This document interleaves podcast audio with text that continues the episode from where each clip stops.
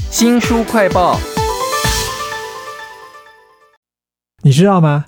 基督教啊，当然最有名的就是耶稣了。但他的创立者啊，有人觉得是一个有点秃头的圣保罗。这人是谁呀、他其实是在罗马时代的一个人啊。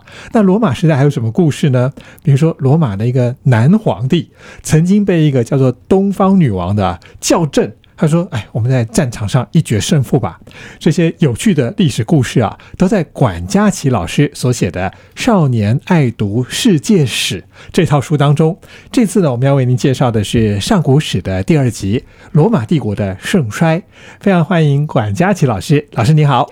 周先生好，各位亲爱的听众朋友，大家好，我是管佳琪。我看你写的书真的好有趣哦，笑翻了。谢谢因为你不但是文字，好像是个故事小说一样，连找的图都很有意思啊。哦，这个图要感谢编辑的用心跟努力，是编辑的功劳 是啊。我在看那个圣保罗的故事的时候，嗯发现说，哎，怎么都是有点秃头的？但其实他重点不在秃头啦啊。为什么有人觉得说他恐怕比耶稣还要更重要？因为基督教能够成为现在这么多人口，跟他有关啊。嗯，是这样子啊。这个耶稣当然是很了不起、很伟大啊。如果没有耶稣传教在先，这个世上呢，恐怕不可能有基督教。可是大家都还记得，这个耶稣受难的时候还很年轻，才三十出头啊。那他当时留下的信徒还不算很多，在耶稣过世以后的最初几年，这些信徒呢，只是简单的组织了一个规模很小的犹太人团体。后来是靠着这个保罗的努，力这个小团体才得以逐渐壮大，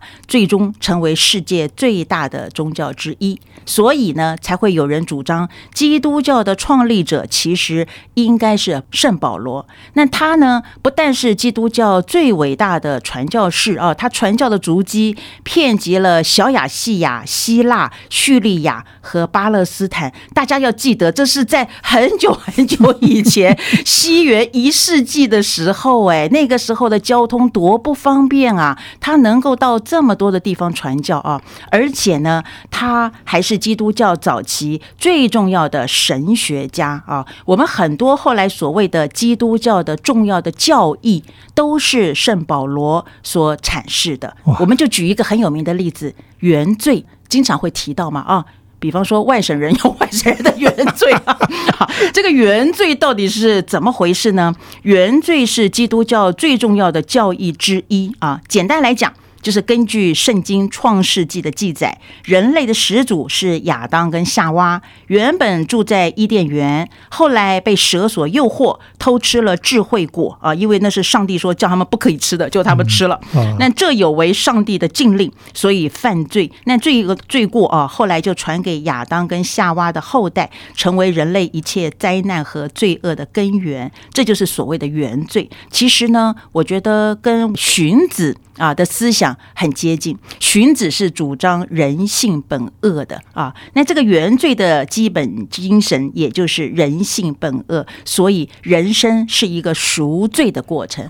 我们应该要不断的完善自己，得到救赎。我觉得管老师好像在跟小孩子讲故事那个感我觉啊。我在布道的感觉。听起来就好愉快。原来这么多的知识，只要经过说故事的方式，就比较可以理解哈。那管老师这次写的这一套《少年爱读世界史》，其实至少有超过十册庞大的计呃就划，十册，没有超过十册，就一共十册。是这里面每一个事件呢，都被你写成非常有趣的故事啊。当年的罗马时期啊，它跟基督教的纠缠的关系是什么？我在读的时候就发现说，哦，里面有好多好有趣的，我从来都没有注意到的事。比如说，当年很多人想要去信基督教，他其实心里面是。不见得是我们现在这个样子哦，是可能想要逃离这个事实，然后要去殉道的。但是到后来那个基督教被君士坦丁承认之后，哎，很多人就反而有点背叛了。他想要去清修隐居，那这故事通通在这个少年爱读世界史里头啊。那另外一个罗马帝国的这个兴衰啊，你知道我们在读的时候有好多的皇帝，我都记不起来了。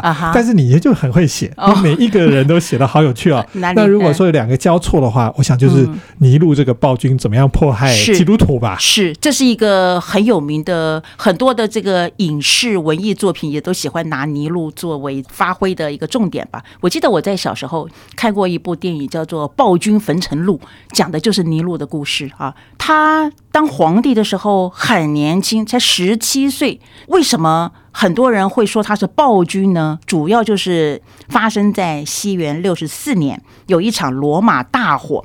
其实后来的这个学者们的考据，那完全是个意外啊。可是当年啊，因为这个大火呢，整个罗马城迅速就陷入一片火海，一连串烧了六天七夜，就是眼睁睁的看着这个罗马城全城都变成了焦土。那大火发生的时候，尼禄呢并不在城内，他听到这个消息啊，其实一开始他的表现还是很不错的，立刻赶回罗马，亲自坐镇指挥救灾，而且还开放他的私人花园，让灾民进入避难，并且紧急从邻近的城镇运来粮食赈灾，是不是不错啊？啊，挺不错的啊。可是就是像刚才所说的，因为这个大火来的很诡异、很凶猛，而且而且大火之后，罗马城的整件工程。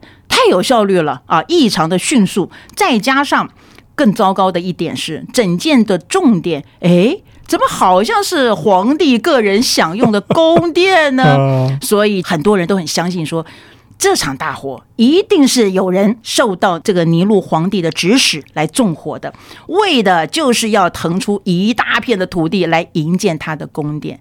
那尼禄知道这样的流言之后啊。他呢，为了撇清关系，所以就立刻推掉责任啊！他找到一个替罪羊，就是基督徒，他就大肆逮捕基督徒。他就说，都是基督徒纵火啊！所以这是历史上有史以来第一次官方对基督徒展开大规模的迫害。那我们好几位重要的使徒都在这个时候被处死，像我们刚才说的圣保罗，还有一位。圣彼得，圣彼得，他一开始听到这个消息，说：“哎呀，尼禄皇帝要开始逮捕基督徒了啊！”这个时候他六十多岁，他就逃走了。那传出他在逃出罗马以后呢，远远的半路上看到有一个人迎面走来，好像有点面熟，定睛一看，原来是主耶稣基督。彼得大惊啊，就问：“主啊，你要到哪里去啊？”耶稣说：“彼得。”你离弃了我的羊啊，羊是比喻信徒嘛啊！现在为此要到罗马去再定一次十字架。彼得听了就非常惭愧，当场捶胸顿足，大哭不止。所以他就改变主意，立刻回去，回去自首了。我们书上还有一幅。很有名的画像啊，画的就是这个彼得殉道的图。这个是他临死之前要求的，他要求要自己要倒定十字架。为什么呢？因为主耶稣基督是被钉在十字架上而死，他认为自己不配与主耶稣基督一样的死法。哇！少年爱读世界史里头有漂亮的图，还有详细的解释，蛮珍贵的图。我觉得这些图真的是编辑们花了很大的心血啊，从很多很多的这个文献资料里头找出来的。嗯，管老师其实也花了很多心力，把它写得非常好看。这个不在话下喽。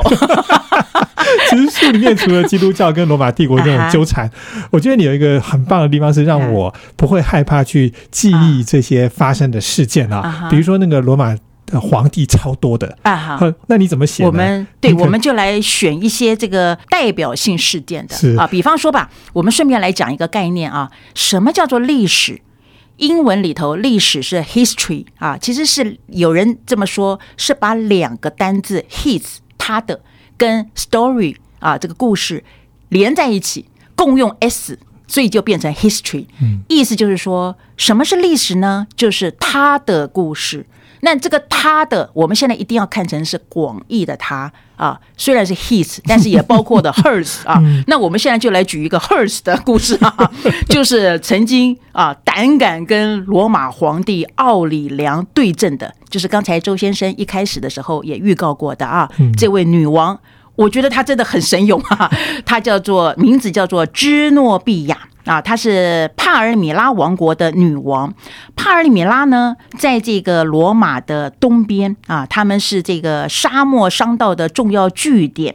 那古代的这个东西方商旅呢，凡是要穿越叙利亚沙漠，都会把这个帕尔米拉王国当做中转站，所以他们被称为沙漠之桥。他们原本是臣服于罗马帝国，后来跟罗马为敌，所以为了要保障帝国东方的边境啊，这个罗马呢，当然要跟帕尔米拉王国一战。啊。那这个当时的罗马皇帝是奥里良，他登基的时候呢，罗马帝国是四分五裂的，他是到处打。